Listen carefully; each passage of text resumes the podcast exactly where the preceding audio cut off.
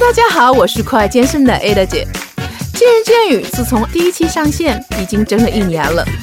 这1年里得到了身边所有朋友们的支持和鼓励。现在节目在近20个网络广播平台播出，几百万的收听率和近百万的粉丝。我必须感谢所有的节目嘉宾朋友们的支持，我也要感谢听众粉丝朋友们，你们的肯定和喜爱给我很大的鼓舞和动力，让我继续把节目做下去。在2016年里，我们计划推出节目的视频的拍摄和制作，对我们来说是全新的尝试。无论未来是跌跌撞撞的一路前行，还是会遇到华丽丽的跌倒，我们都不畏惧，只希望在2016年里与你们有更亲密的接触，让我们的节目更好看，你们更喜欢。让我们一起把健身进行到底，敬请期待。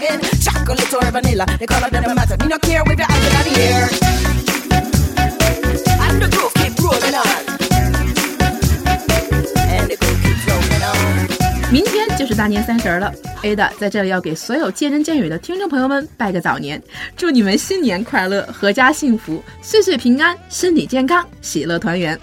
节前最后的节目， Ada 总是要费点脑筋，希望节目的内容在过节期间对大家更实用，所以我精心策划了这期春节的专题节目，关于颈椎的健康和维护。因为颈椎不舒服是很多白领普遍存在的问题，过年呢，在家免不了看电视、打游戏、追美剧，时间长了，颈椎一定又出现问题。所以今天我又请来了我们节目的老朋友，平衡的康复专家 GT， 跟大家一起聊一聊颈椎的健康和维护。那首先呢，还是先请我们的老朋友 GT 跟大家打个招呼吧。Hello， 大家好，我是 GT 啊，马上要新年了，然后祝大家新年快乐啊！欢迎啊，感谢继续来做客我们的节目啊。今天我们来聊一聊这个颈椎问题，为什么呀？因为很多朋友最近有跟我聊到这个颈椎的一个问题，包括也是大家很多就是过年回家有开长途车的朋友，平时白领一些朋友，他们伏案工作时间也比较长，所以大家是越来越多的人啊反映这个颈椎的问题。所以我还今天也请你聊到这个颈椎，这个颈椎它到底有多重要？就是脖子，说白了啊，脖子那么小小的一块，它怎么一疼怎么那么难受，怎么就那么重要？对，它承上启下呀，这上面是司令部啊，它直接支撑着司令部了，所以这颈椎有问题，这司令部就不好受了。而且颈椎会引起这个偏头疼，会吗？会。对，所以说一些头的问题啊，肩背的问题，好像都是这个小小的脖子这个引起来的。对，基本上它是承上启下的。大部分这个偏头痛啊，就是这种。这叫什么叫因疲劳引起的这种疼痛，基本上都是跟颈椎相关的，因为这些肌肉都是从这个颈椎上连到这个头上面，然后包括这个就是整个肩颈这一块吧。对，一般比如说你去按摩的时候，都说这个肩颈都归在一块呢，肩颈按摩呀什么的。所以这个颈部一旦感觉不舒服，或者是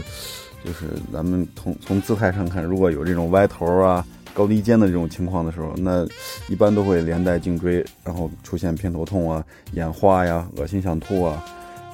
这种问题，实际上是比较烦人的一个问题。虽然一个小小的，就一个脖子，也感觉平时没多重要，但是一疼起来、一不舒服，还是挺烦人的。对啊，这个问题特别的普遍，还是很重要的。所以说，今天我们也是聊到这个，它为什么？我特别想知道为什么会出现这个颈椎会出现不舒服，而且我最近。我很少出现颈椎不舒服啊，最近我怎么就觉得我的脖子总是不舒服啊？你是怎么？是运动的时候还是 ？No， 不是运动的时候，是因为我平时是不是我玩手机玩太多了？我现在好像有点手机控了，会有这个问题吗？那一定。回家走路、坐地铁、车上，我可能手机不离手。对啊，我就习惯性的好像去翻手机。现在吧，你像一个是手机，一个是电脑，基本上这两样东西。然后让咱们的颈椎这个出问题的情况是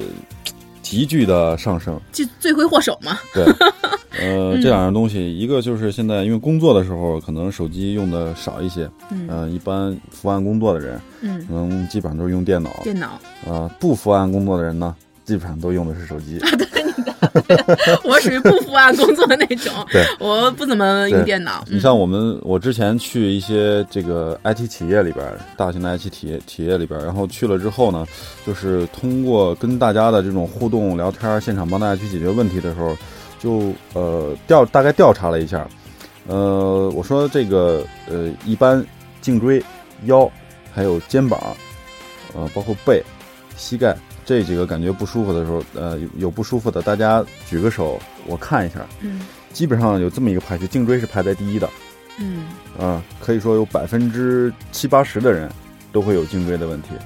然后腰的呢是排在第二的，差不多有一半人都会有腰啊。当然这是覆盖的啊，可能有颈椎问题的人，这个腰可能也有问题。嗯，这是覆盖的。然后再往下呢，可能比如说肩、背、膝盖啊，这个就相对来说稍微少一点。颈椎是排第一的。那这个现在真的很普遍了，太普遍了，很普遍。我觉得可能包括我们聊天啊，这 IT 是最严重的，做 IT 的最严重的，但是其他行业也是。而且这70%呢是还是就是经常会感觉酸痛的，嗯，剩下的30%里边，我估计还有70%的人可能是偶尔也会酸疼的，嗯。所以这个普遍性呢，就是基本上我估计咱们在听的观众里边，应该大部分人都有这种困扰，或者是也被困扰过，那今天我觉得咱们就可以跟大家具体把这个事情聊一聊。嗯，那还是刚才就像我刚才问那个问题，它出现这个问题的原因很多，还是根据我们长时间的一个是伏案工作、看电脑，还有看手机，就是等于低头时间，比较长，又缺乏这方面的运动，这是可能最主要的一个原因。对，就是实际上用电脑还有这个用手机时间长了以后啊。咱们的姿势呢，首先就会发生变化。嗯，姿势变成什么呢？可能咱们能够想到的，比如说，用手机，如果现在你拿着手机，你去想一想，你看手机的那个姿态是什么？刚开始可能还好，但是看着看着，你会发现这下巴就往下走了，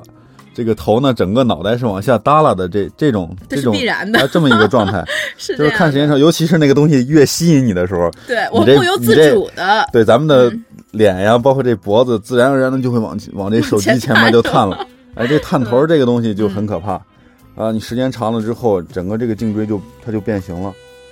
嗯，很多人比如说，如果你把手往脖子后边摸一摸的话，哎，感觉颈椎那块已经鼓起一个包了。我这有包吗？你这就算比较严，你这还好，相对还好。有的人这儿已经、就是、是哪？你说是哪有包呢？就这块，这个第7颈椎、胸椎和颈椎交接处的这个地方，这会有包吗？对，有些人严重的就会有包，他可能去医院去拍片子的时候，这个大夫呢可能就会跟他说：“哟，您这儿增生了，是吗？骨质增生是吗？增生了，对。实际上增生这个东西就是属于什么？也从我看来，可能它还比较好。”因为本身增生它是告诉你，你这个地方，假如说颈椎要滑脱的话，那可能它会长出来一个刺，也叫骨刺，它会保护你啊，避免你出现这个关节活动范围过大，然后出现更严重的问题，所以它会长出来一个东西，然后告诉你刺激你，让你疼，然后告诉你这儿过不来了，你就别往那儿过了，但是实际上也不好。啊，是因为你的习惯啊，包括你现在一些姿态不好，导致这儿长出来这么一个东西，保护性的东西。所以，那一旦产生疼痛之后，我们还是要去找这个问题是怎么，为什么就这儿就长骨刺了。然后我们比较好的，比如说注意平常的这些生活习惯呀，工作习惯呀，还有这个比较针对性的有这种锻炼保护的话 ，OK， 那可能慢慢这骨刺也就会有缓解，会有缓解了。我想问一下，这个除了平时的这个我们可能这个工作生活当中的一些问题会导致这个颈椎有问题，我想问一下运动当中，因为可能我们的很多听众也是很喜欢运动，在运动当中的姿势不当也会造成这个颈椎的伤害吗？就哪些？一定会的。就是实际上，运动当中的这些颈椎问题，我已经碰到很多种案例了。很多呢是在做有重量的训练，或者是一些全身性的要求速度要求爆发力的这种运动的时候，或者是你在举大重量的时候，很有可能你的为了发力，然后你颈椎的位置不太好，那可能严重的当时可能就会出现头晕啊这种，包括可能甚至有晕倒的这种情况啊。然后还有一种就是第二天你当时可能只是感觉有点别扭不舒服。第二天的时候可能就会发现，哎，这脖子动不了了，脖子后边会疼痛，甚至一直会连到背上，这种情况都有。那实际上有两个原因吧，一个就是这个平常，比如说用电脑啊，用手机，这个习惯不好，本身你的这个脖子的位置已经不是特别好了，一看可能就是含胸驼背的，然后头往前探的这种，很多人咱们去观察，有很多人都是这种姿态，对吧？身边的人那可能也有很多，所以这是一种。另外一种是通过锻炼，锻炼的时候呢，他训练的东西比较单一，比如说很多初级健身爱好者，他可能更多的喜欢练自己能看到的位置。比如说一照镜子，胸，对吧？腹肌、二头、三头、肩、背阔肌，这一照镜子都能看得到，所以它就是训练方面稍微单一了一点，那前后不够平衡，所以它也会出现一些这个圆肩驼背啊，然后包括头往前探的这种姿势。它随着这种不平衡发展到一定程度的时候，姿态也会发生变化。那它在这种状况下还是进行这种训练的话，一定阶段一定也会出现这种问题。之前有一个也是全国健美冠军，然后有一次在练背部训练的时候，他可能在做的幅度相对来说比较大，往前伸手的时候，然后伸的比较过度，然后再往后拉的时候呢，坐姿划船的时候，然后往回一拉吧，他这下巴又得往前，这样才能感觉背收的充分。然后这么一练下来之后，第二天这脖子就动不了了，当时他颈部后边的一条肌肉就，当时没有感觉，第二天之后呢就彻底动不了了。后来也是缓解了大概有1到2周的时间，然后才缓过来，才就是急性症状解除了。那实际上做一些动作的时候，包括像这个划船，包括可能像硬拉，对，划船就是所有的动作，大家一定记着不要。就是脖子用力，头不要太往后伸，下巴不要太往前探。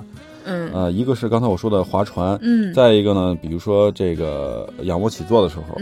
很多时候仰卧起坐大家会抱着脖子颈椎这儿啊，然后下巴往前够啊，会有这个现象很普遍，对吧？我记得咱们之前聊过一期节目，然后说那个练腹肌的时候，那期和丁丁做的节目，对吧？我们说很多人在做仰卧起坐的时候，可能会出现这个颈椎。脖子不舒服是最常见的一个问题，对，仰卧起坐感觉脖子不舒服，这个呢，单独比如说在做仰卧起坐的时候，大家一个是注意仰卧起坐的动作，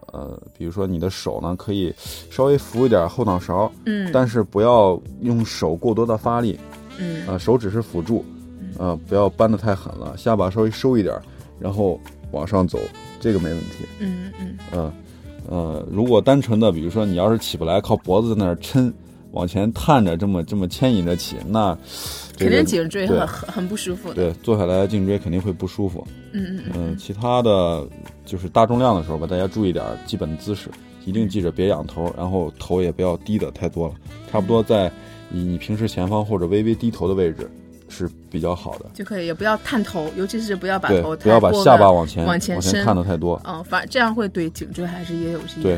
伤害的。像这种生活中的就是这种包括长期的伏案，包括运动当中的不正确的姿势，它会导致一个颈椎一个什么样的后果呢？就我们不舒服，它会是骨质增生，还是长骨刺，还是说会导致一个什么样的？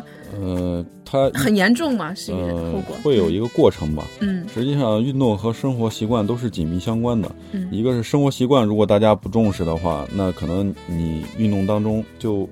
好比什么，我写了一篇文章叫小板凳理念，什么意思呢？就是比如说如果你本身你在生活当中的一些不好的习惯，它已经让你的身体发生歪斜了，就是你的姿态不好，就好比我们站在一条4条腿的这个凳子上运动的时候，如果这条凳子本身前后左右它是不平衡的，它2条腿已经翘起来了，那我们站在2条腿翘起来的凳子上运动的话，你感觉安全吗？肯定不安全，我觉得我随时会摔倒，对，这凳子随时会摔倒，所以如果我们身体的肌肉不平衡的话，比如说前面太紧了，后边太松了，前面力量大，后边力量太弱，这个时候就相当于我们身体的这把小板凳2条腿已经翘起来了，那你在运动当中的时候很可能就会摔倒。我说的这种摔倒实际上就是出现问题，对，出现问题。所以这个一个是大家运动的时候，如果甭管现在你有没有问题，如果你在运动的时候，一定要注意一些就是技术环节的问题，就是比如说这个动作正确的动作应该怎么做，哪些细节你应该知道的，应该掌握的。然后再一个就是，如果你有些不好的身体姿态的时候，一个是从生活当中我们要注意，这些姿势，比如说一会儿咱们可以聊一下那个怎么做呀，然后这个用电脑的时候怎么用，用手机的时候怎么用会好一点，能够在一定程度上避免这些问题啊，这些不好的习惯。然后再一个，如果你已经有了这种不好的姿态，那咱们应该怎么样去缓解这些不好的姿态？比如说到时候我可以推荐给大家一个八八操，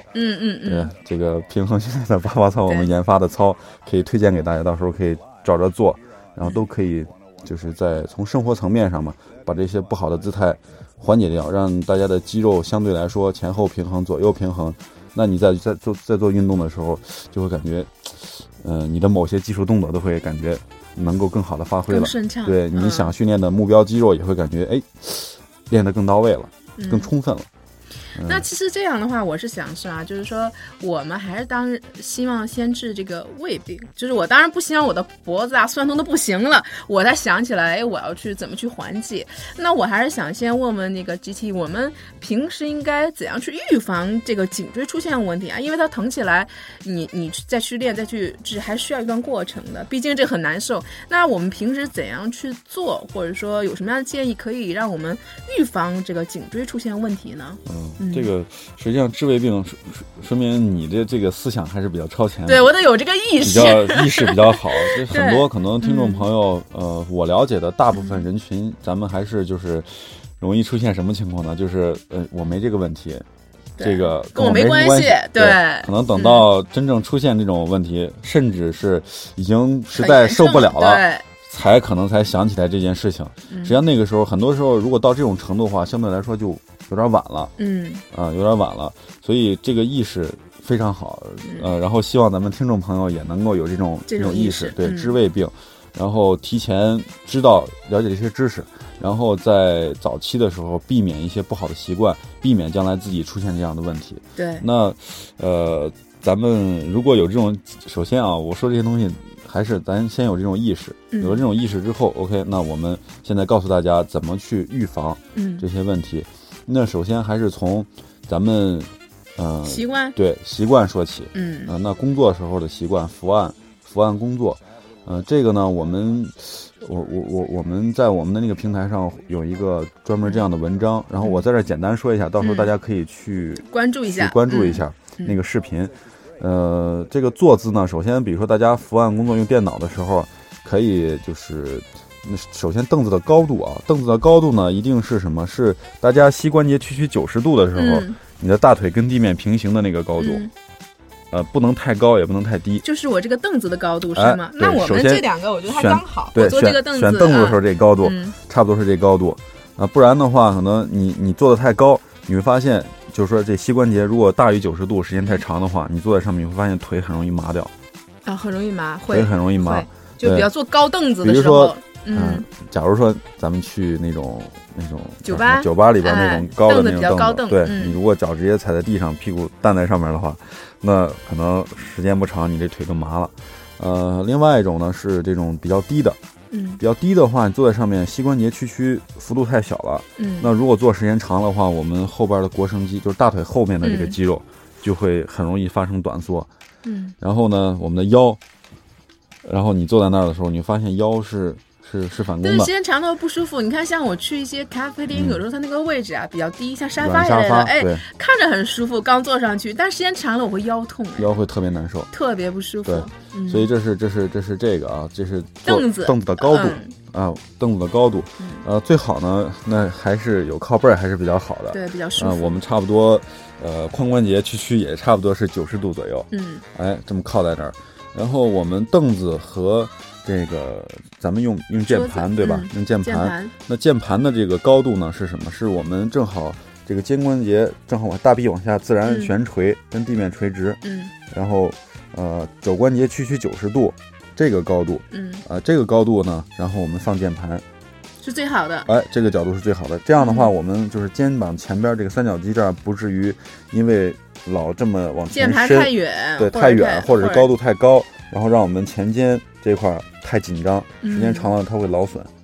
包括我们这个有时候用鼠标的时候，如果你手过度的往前伸，那会发现我们很多人右边这肩膀对、右边的肩膀会，这叫鼠标肩啊，鼠标肩啊，就是因为手一直往前伸，这个离太远了，这个对了，因为大臂呢、始终是抬起来的，它不是自然悬垂的，所以大臂要自然悬垂，然后肘关节屈曲90度，鼠标差不多放在这个高度，键盘差不多也放在这个高度，也是个90度，等于肩和肘还是个90度自然悬垂，然后你的键盘是你最适合的一个高度， 对没错。哎，这样的话，那我们首先这个肩膀，然后手的这个姿势，另外还有就是我们头的姿势，我们靠在这儿之后，我们看电脑，就是下面是显示屏的高度，显示屏呢一般是要和视线在一个水平位的，就是我的跟我的眼睛这个对你正前方你就差不多往前看的时候，哎，这电脑正好在你前边，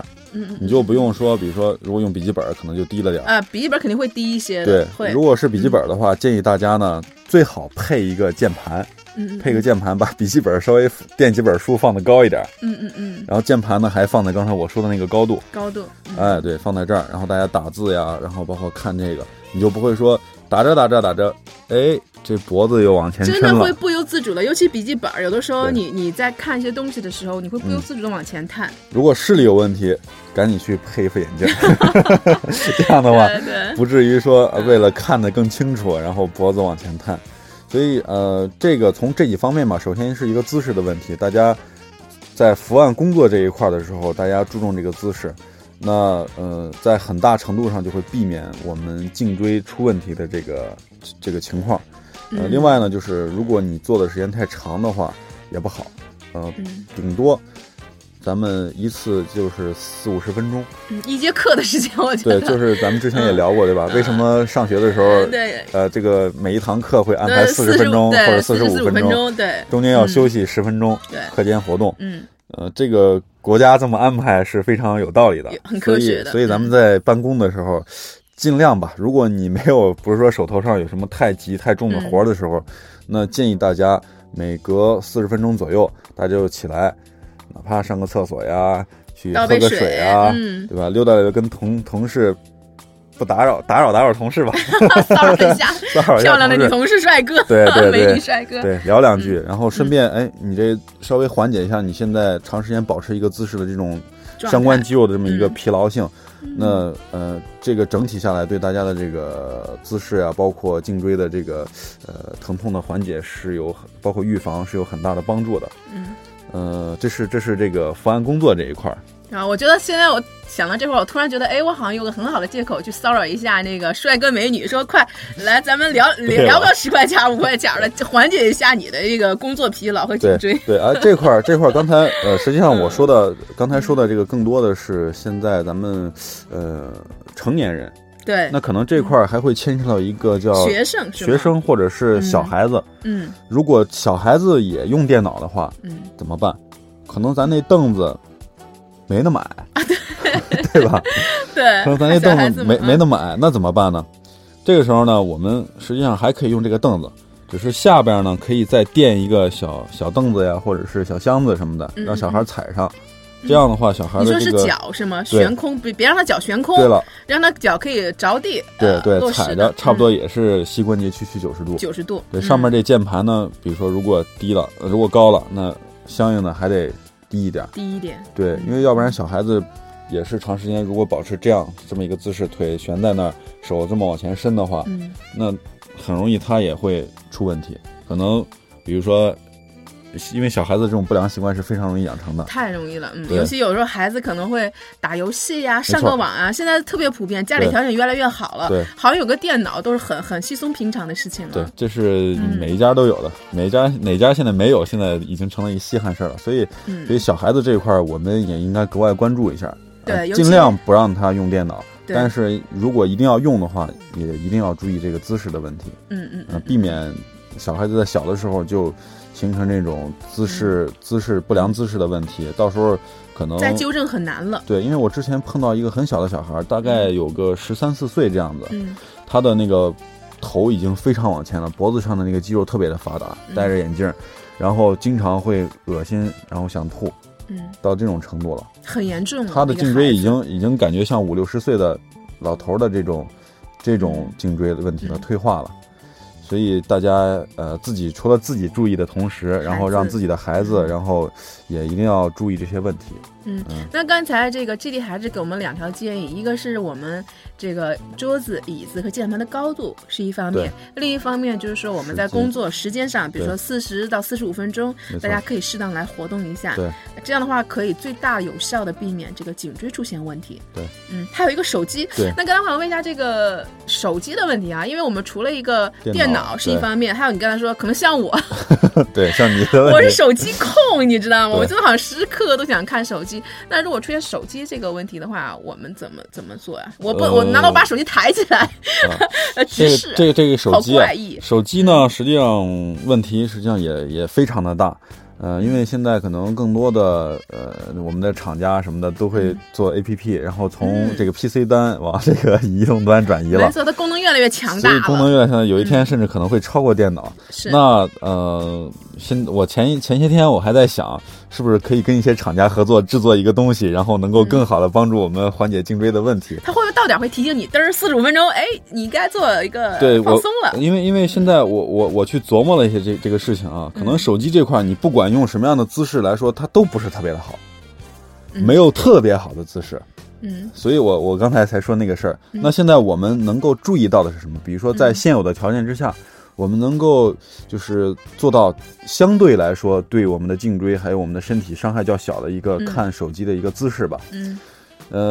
那就是第一，从颈椎这一块来说，那手机的位置不能放得太低了。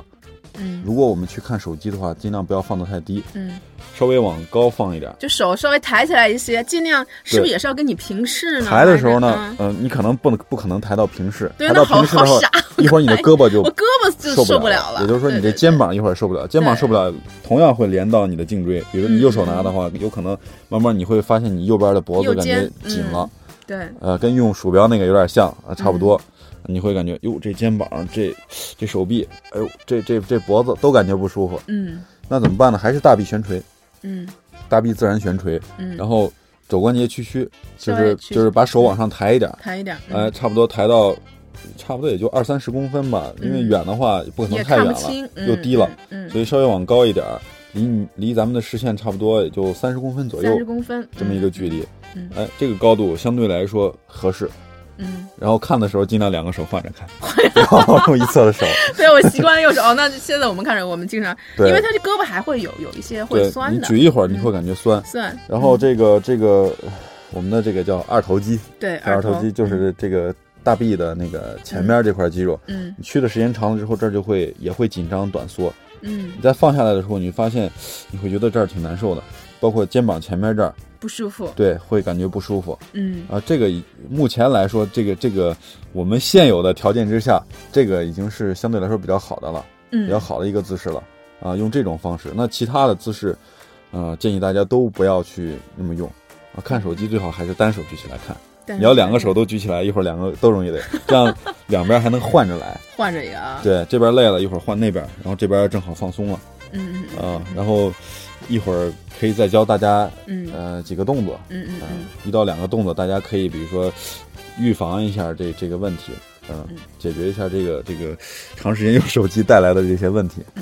那现在就是说我们讲了一下就是预防啊，刚才讲了一下这个电脑和手机这个预防姿势方面啊，怎么预防啊，尽量减少这个给我们身体和颈椎带来的一些伤害。对啊，那现在如果是说我们现在已经出现了一些问题，就是我的肩颈和脖子可能已经开始出现一些问题了，大家可能或多或少都会出现这个问题，只是有的人严重一些，对啊，有人可能现在还没有那么严重。那如果这种情况下，我们怎么样去缓解呢？啊，这个问题，这个我们就是平衡训练就是专门去研发了一套这个操，叫平衡训练88操，颈椎平衡训练颈椎88操。什么意思呢？就是说这个88操是什么意思？就是我们总结了8个动作，差不多做下来8分钟。然后我们做了一个相关的视频，我们也上传到了网上，包括大家上网上都可以搜得到，百度都可以搜得到，然后包括那个我们这块的平台里边也都有这个视频。一共有8个动作，那每一个动作对于大家现有的这个问题可能都会有一定的缓解，不可能说每个人都彻底的解决，起码大部分60%-70%的人，然后通过做这个操呢都能够在一定程度上得到缓解。如果正好对你的症的话，那可能你100%缓解，啊，甚至你长期坚持，然后还会让你的颈椎越来越好。那可能有一部分人他会有一些这样那样的特殊的情况，比如说你已经有了什么椎间盘突出了，那个情况是不建议大家去做的，先到医院。对，已经有了这种神经症状了，比如说已经有了呕吐了，或者是你的椎管已经狭窄了，椎间盘突出了，这个情况建议大家先不要做拔拔操，先去医院先咨询，然后或者到时候问我看你的情况能不能做，然后再选择做那个。差不多里边，我们设计的那个是什么叫武侠版的，然后里边有些小故事，然后整个下来一个流程，比如说有什么背手挺胸玩自傲，实际上就是2手背在身子后边，很简单，挺胸，对，目的背手挺胸，在这个姿势之下，头往后伸，往后仰。很多时候咱们会说叫，其实我现在往后仰的时候，我的脖子会有一点点，不是很舒服啊，会有点疼。哪个部位？是这个脖子后面，就这块会有点，我觉得好像我没有办法完全的。对，如果这个是一种特殊情况。如果大家如果听众朋友有这种问题的话，先不要做了。是吗？那我就不要做了，是吗？如果那很多时候出现这种情况呢，可能其中一个原因吧，是因为我们的胸没有挺直了。如果把胸挺直之后再往后伸，还有，那就一定不要做了。好像好一些。因为什么呀？因为如果我们的胸部挺起来的话，很多可能朋友说啊，那个大夫跟我说了，让我做仰头，对颈椎有好处。说什么打羽毛球，然后这种打台球对颈椎有好处。这个是相对的，就看什么情况。如果你的胸脯不挺起来的话，那你在往后仰头的时候，你发现头后边有疼有卡压的感觉。哎，这个很奇怪啊！我刚才因为 GT 一边在讲，其实我一边在做这个动作，很简单，就是把双手背过去，然后挺胸，然后把头尽量向后仰。没错。我刚开始做的时候，我觉得我的脖子后方啊，我会有点疼，我觉得我好像仰不下去。但当我尽量把胸挺起来的时候，我就发现，我好像可以疼痛感缓解了，然后我可以。就是仰过去了，这什么原因啊？是因为只是因为胸没打开吗？它就会没错出现这个问题。所以为什么这个动作叫背手挺胸玩自傲？就是抬头一定是有前提的，就是你的胸还有你的胸椎如果不挺直打开的话，肩关节不打开的话，那你在往后伸头的时候，也就是说你的颈椎这块往后折叠的压力会很大，它有可能比如说你这时候已经折叠90度了，但是正常的话，如果你把胸挺起来之后。这个整个从胸椎到颈椎它是依次向后弯曲的，它每一个环节相对来说承受的压力较小，因为它依次弯曲。但是如果你的胸椎不弯曲，它还不但不往后弯曲，还往前弯曲，那你前面这个颈椎要想再往后弯曲的话，它折叠的那块压力就会非常的大。我现在就明白一个问题了，为什么我在上瑜伽课的时候，或做一些身体后倾的时候，然后仰头的时候，我脖子会特别不舒服，可能就是我的胸没有打开，没有挺起来。就我在做一些，我发现我在做瑜伽和做一些上一些课的时候，老是让身体后倾，然后仰头的时候，我的脖子非常不舒服，而且会痛。我就纳闷，我说怎么我的脖子怎么就是仰不过去？原来可能那就是跟我的胸直接没有打开是有关系的，是吗？没错，就是人是一个整体，人是一个整体。很多时候，比如说我们颈椎的问题，它不是单纯是因为颈椎的原因引起的，它是跟我们颈椎以下的某些部分可能是相关的，尤其是胸椎段。如果你胸椎段僵硬，然后含胸驼背的话，那你在做这个我刚才我说的这个背手挺胸玩自傲的这个动作的时候。或者是跟这个动作类似，刚才你说的瑜伽的某些动作，甚至你在健身或者是从事其他某一项运动项目的时候，那你都有可能会出现颈椎的问题。因为刚才 GT 为什么笑，因为他一边在讲我一边在做这个动作啊，其实他还真的是蛮舒服的，因为我刚才做了已经有一段时间，然后我觉得哎，稍微做一个小动作，我觉得对，就坐着我觉得还蛮舒服的。这个动作在做的时候，可能我们在视频里边，包括在那个我们的文章里边，然后都会提醒大家，在做这个动作的时候一定要注意什么。嗯，对，我们为什么把抬头这个动作不叫抬头，而叫背手挺胸五个字啊？就是因为背手和挺胸是这个动作的前提和基础。如果你做不好，那后边你再做这个动作，实际上它不一定能给你带来好处，反而有可能会给你带来不好。真的有意思啊！其实如果只是听这个动作的描述，说你背个手挺个胸，我觉得很简单的动作，就是你不用告诉我，每个人都会背手，会抬头挺胸。但实际上，就像这题我自己感觉，就一个小的细节，真的就那么一个小的细节，可能不仅不能缓解你的症状，反而会让你身体的不舒服。比如说刚才这条没有提醒我，我的脖子会非常不舒服，我还要硬要做这个动作，那反而可能对我颈椎是一种伤害了，它反而没有一个缓解和保护的作用。所以正常来说，比如说每一个动作都有每个动作的作用，还有它正确的时候，你做正确的时候，它应该是什么样的感觉？比如说这个动作，那你在做的时候应该是脖子，就是前边这块，往后伸的会有一个拉伸的感觉，拉伸感觉是这样的。然后如果是这个感觉那就没有问题，如果是后边卡压疼痛那就不要做了。那我觉得这个大家可以去网上去搜索一下啊。对，我们这个然后可能我们在这儿具体描述动作的话，不一定大家能够听明白。那就是说，通过那个视频吧，可能能够更好的直观的，然后去看这个动作怎么做，然后包括动作的细节。然后到底是包括他的对要注意的一些问题和我会出现的一些问题，那应该都会对我们有提示，是吗？所以基本上我在这儿跟大家说的什么，基本上我们颈椎的问题吧，很多时候颈椎出了问题，我们去解决这个问题的时候，不是单纯的只从颈椎上面去解决，可能连带的，比如说手臂啊，包括这个肩膀附近的这个肌肉，可能我们在教大家在做动作的时候，可能会从这些方面全面会摄入这个去涉及到，然后让大家去做一些拉伸的动作，或者是做一些简单的局部的小的力量的动作，就是建立大家的这个肌肉的平衡，让大家在放松的时候，哎，你会发现你的姿态比原来要好了，胸脯挺起来了，哎，头部往前探了。然后这样你的姿态好了之后，你的症状相对来说，也会随着姿态的好转而好转。对，所以说我们不仅是头痛医头，脚痛医脚，实际上我们是从根本，可能不是因为你治脖子疼我治你脖子，我可能要从你的体态上和习惯上有个调整，让你从根本上，就你总要把这个病的病根找到原因，你才会有个真正的一个缓解，而不是说可能说哎呀你脖子疼你去按下摩吧，这次缓解你还是一直探头一直这样的话，实际上你是解决不了这个根本问题。人是一个整体。我这儿还有一个案例，有一个案例比较经典的一个案例，就是头疼不治头的一个案例，治脚对，还真是，他就是可能有一点这种偏头痛，他去医院也拍了片子，就是然后也去想了各种办法吧，按摩啦，然后包括一些调整，然后也去做，包括吃一些药，然后效果都不是特别的好。可能当时松了，然后吃了药，然后有这个缓解，但是发现之后还是会有这种头痛、偏头痛。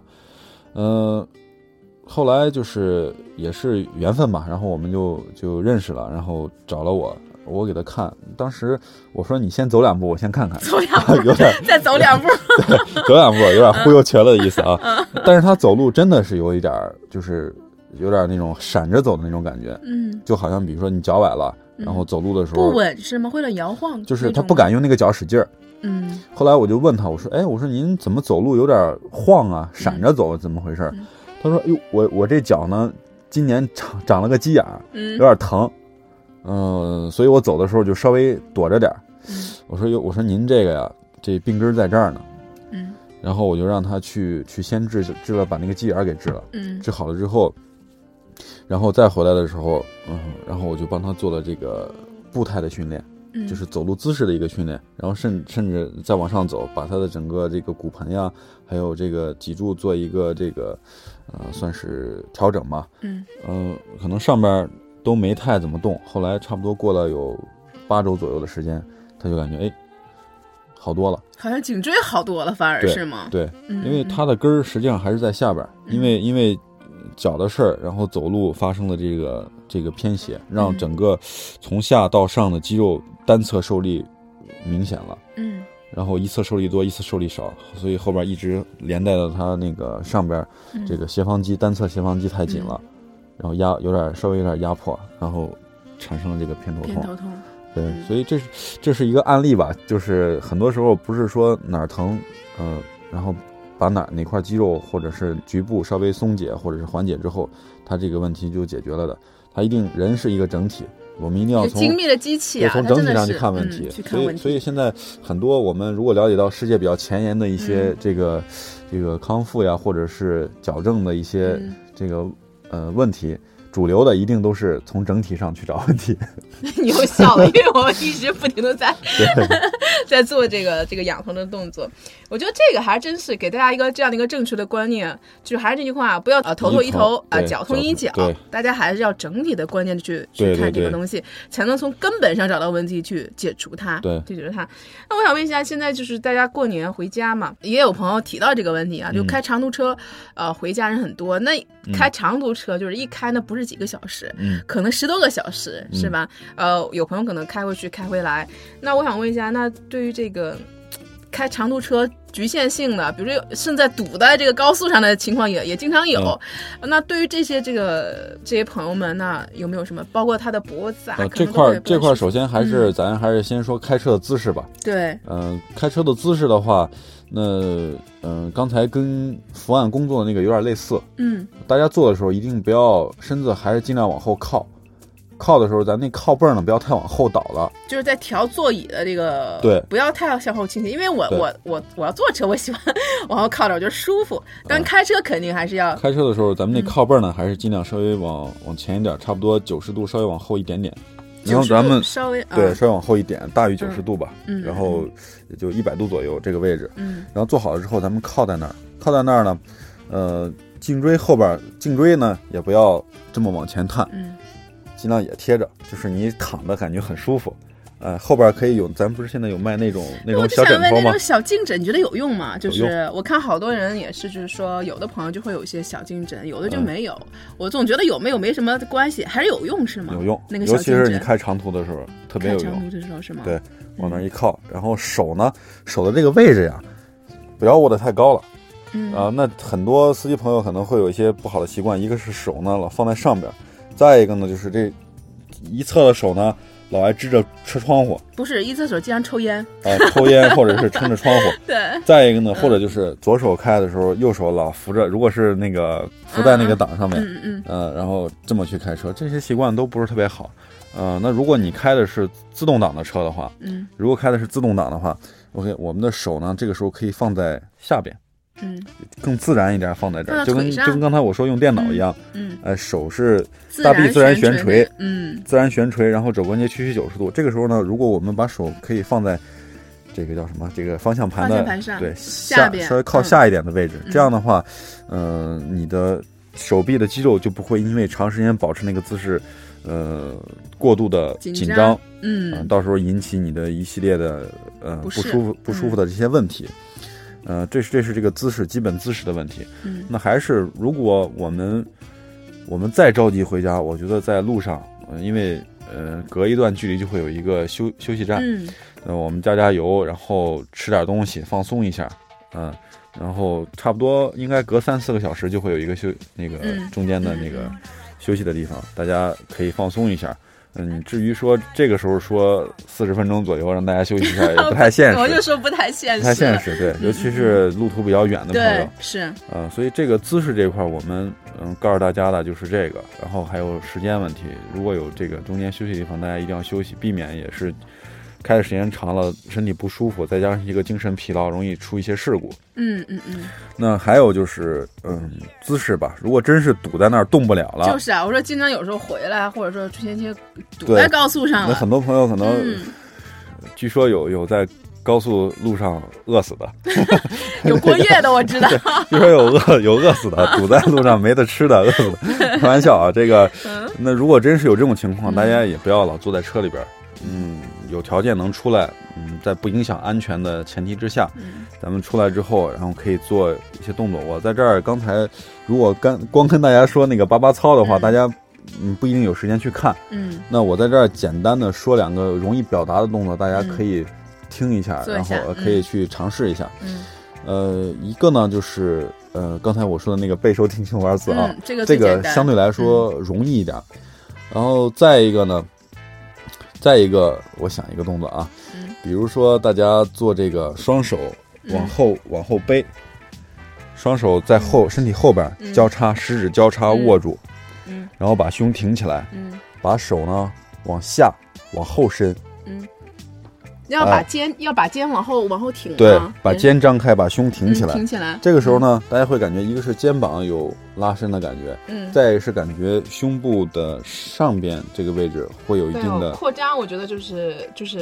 张开的感觉，拉伸的感觉。那这个手就是一直就使劲往下吗？是向下吗？对，向下向后。同时，对，有这么一个角度。那我这个手要往身体的外侧是一个对抗吗？还是就是只要自然往后下方伸有发力？哦，那实际上它是有个对抗，就是说对抗上我后背的一些肌肉是会使劲的。对，我的后背，对，我的肩和胸，这样的话胸也是会自然打开的，我感觉。没错，所以我们再重复一下这个动作啊。这个动作是双手从身体的后侧交叉，对，交叉，然后食指交叉向握住了之后呢，手臂伸直，对，向后下方向下，然后伸展，往远处伸，然后把肩膀打开，把胸挺起来。那我这个眼睛是平视呢，还是往上头是抬一下，还是平视？我平视就可以，因为前面刚才已经有了那个背收挺胸丸子了，往上把那个就不用往上是吧？我只要这个就平视就可以了，平视就可以了，因为这个跟前面这个脖子前面的这个肌肉没有太大关系，主要是拉的是肩膀还有胸小肌的这个肌肉。对，我能感到肩膀的这个拉伸。 对，这两个动作大家都可以去尝试去做，如果你做的话，你一会儿再回到座位上的时候，你会感觉身体舒服一点。然后还有一个动作我还是也教大家一下吧，这个动作叫头手对抗。头手对抗怎么做呢？双手抱头，抱的位置呢稍微偏上一点，稍微偏头部上方，上一点，抱好之后呢，肘关节往中间夹一点，别张得太开了，这样在头往后对抗的时候，手往前扳的时候，这样手能使上劲儿，大家在保持好之后呢，视线呢往前看，下巴微收，往回收，在这个状态之下，头往后使劲儿，手往前扳。感觉手和头较上劲了，下巴再往下收下巴的时候，你会感觉后脑勺是往上顶的，这个时候呢，感觉脖子后边会有一定的抻拉感，对，我的颈椎这个地方，较上劲之后啊，下巴往下收，不低头，下巴往下收，下巴尽量往下收，再收一点，对，然后收下巴同时会感觉后脑勺往上是顶的，只有感觉后脑勺往上顶的时候，这脖子后边才会有拉伸的感觉。我觉得我双下巴快出来了、这个在做这个动作的时候不是双下巴出来，双下巴是可能会出来，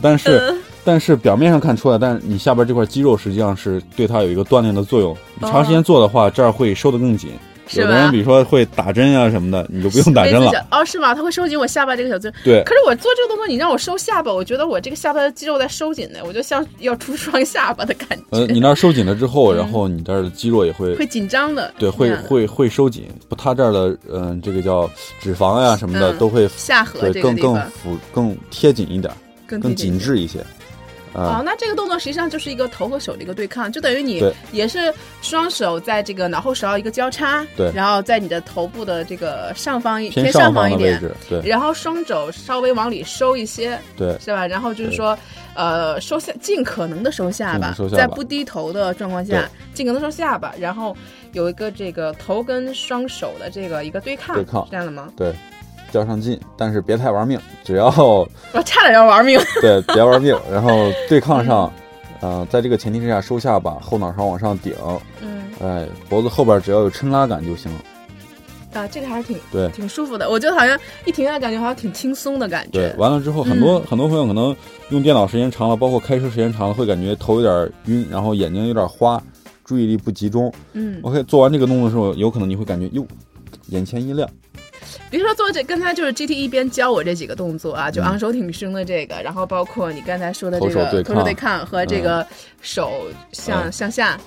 伸啊，我觉得这几个简单动作，我觉得哎好像感觉轻松不少，就整个感觉头和肩这个地方对轻松不少。对，因为这几个动作基本上都是针对大家平常可能容易紧张的一些肌肉，然后设计出来的，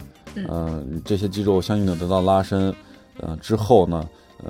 它肌肉不紧张了，你的血流就畅通了。嗯，血流畅通了，中医上讲通则不痛，哎，对吧？然后实际上就是这意思。它不压迫你的血管了，你输送血液的能力强了，那你就会感觉哎神清气爽。对，感觉真的，我觉得很简单的几个小动作，我觉得建议大家还是可以去看看 GT 的这个小视频啊，因为我在网上也看了一下啊，很清晰，讲解得很到位，大家可以去搜索一下。我们还专门有这个帅哥和美女模特，然后带大家做这动作。对对对，大家可以去了解一下啊。还有我想说，过年其实小孩子啊，其实我觉得也是个问题啊，大人可能听我们节目还有点意识，自己去控制一下。小孩子现在小孩都用什么？人家也不用电脑、手机，人家都玩 iPad。对对对，你知道吗？这个 iPad 经常是玩游戏、打游戏，尤其好不容易过年，放假在家，还拼命玩，你知道吗？解放一下。那我觉得对于小孩这个玩 iPad 还有游戏，我自己可能愿意看美剧，你知道吗？然后我觉得这个是不是？而且我喜欢那个靠在床上，有的时候还不是坐在凳子上，在书桌上，可能靠在床上睡觉之前看看东西，这个是不是也是特别不好的一个习惯？现在你知道现在有那种，我知道就是那个 iPad 有那个架子，哎，有那个小支架，我觉得有时候还会那个就解放了手，最起码解放了手。对啊，我会放在一个就是可能我觉得相对舒服的一个，就是如果咱们是坐在家里或者是躺在床上，现在可能有一些厂家什么都设计出来一些东西，各种支架挺科学的，包括那个如果有的话，如果没有建议大家买一个。这好像做广告，这还是这个还是有用的是吗？对对，真是有用。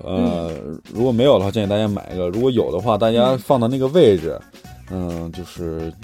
如果是坐着的话，大家建议大家还是尽量坐着看。坐着看，对，坐着看，不要躺着看，因为躺着看的话，我们躺在那儿的时候，这个颈椎的位置确实特别不舒服，特别不舒服。很多人身子是平躺的，这颈椎呢后边垫得高高的，这么窝着。没错，我这一会儿这个就好难受，这个对颈椎伤害特别的大。哇塞，那我现在不能这样了，我现在知道为什么我这么严重了，我估计可能就是因为我每次我靠在床上，然后刚开始还靠着挺舒服，过一会儿脖子受不了了。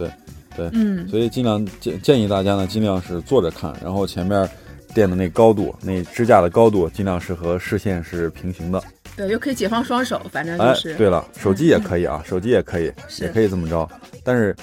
行进间呢，移动的，咱们在移动中，比如说坐这个地铁呀、或者坐这个公交、开车的时候，尽量还是不用手机。如果一定要用呢，就是按照咱们刚才说那姿势，如果那个，先这么着吧，之后也随着科技的发展，有可能也会出现这种行进间移动当中咱们用的一些支架呀什么的。对，我还是建议让大家不要在移动中去看手机，我觉得这是特别不好的习惯。你可以去听一听啊，但是我觉得尽量还是出于安全的问题，我建议大家不要在移动间然后去看这个手机，一个安全问题，更何况说这个身体的问题，对，健康问题，健康问题。那今天非常感谢 GT 跟我们分享了很多关于这个颈椎保健的话题啊，希望听众朋友们在过年的期间可以收看到各种自己喜欢的节目，同时也别忘了活动活动你的脖子，活动活动筋骨，祝大家度过一个愉快健康的节日。那这期节目到此结束，我们下期再见。最后特别恳请各位喜爱我们的战友们，在你们正在收听的博客里面帮我们点一下订阅或者点赞哦，这对我们有极大的鼓励和支持，也对我们很重要哦。另外想跟我们一起吐槽一起笑的朋友们，请添加我们栏目的微信公众号或者是 QQ 群，请搜索健人健语，健是健康的健，人是人民的人，健语的健呢是类似健，我相信你们懂的哦，语是语言的语。我们的几个主播还有每期的嘉宾在这里随时等候你的到来哦。同时我要特别感谢我的好朋友大董提供了我们这个录音棚的使用，这里的设备和音质都是一流哦，有需要的朋友们可以直接打电话联系他，他的电话是13520349911，13520349911，融合音频音乐制作室。再次感谢大家的收听，我们下期不见不散哦。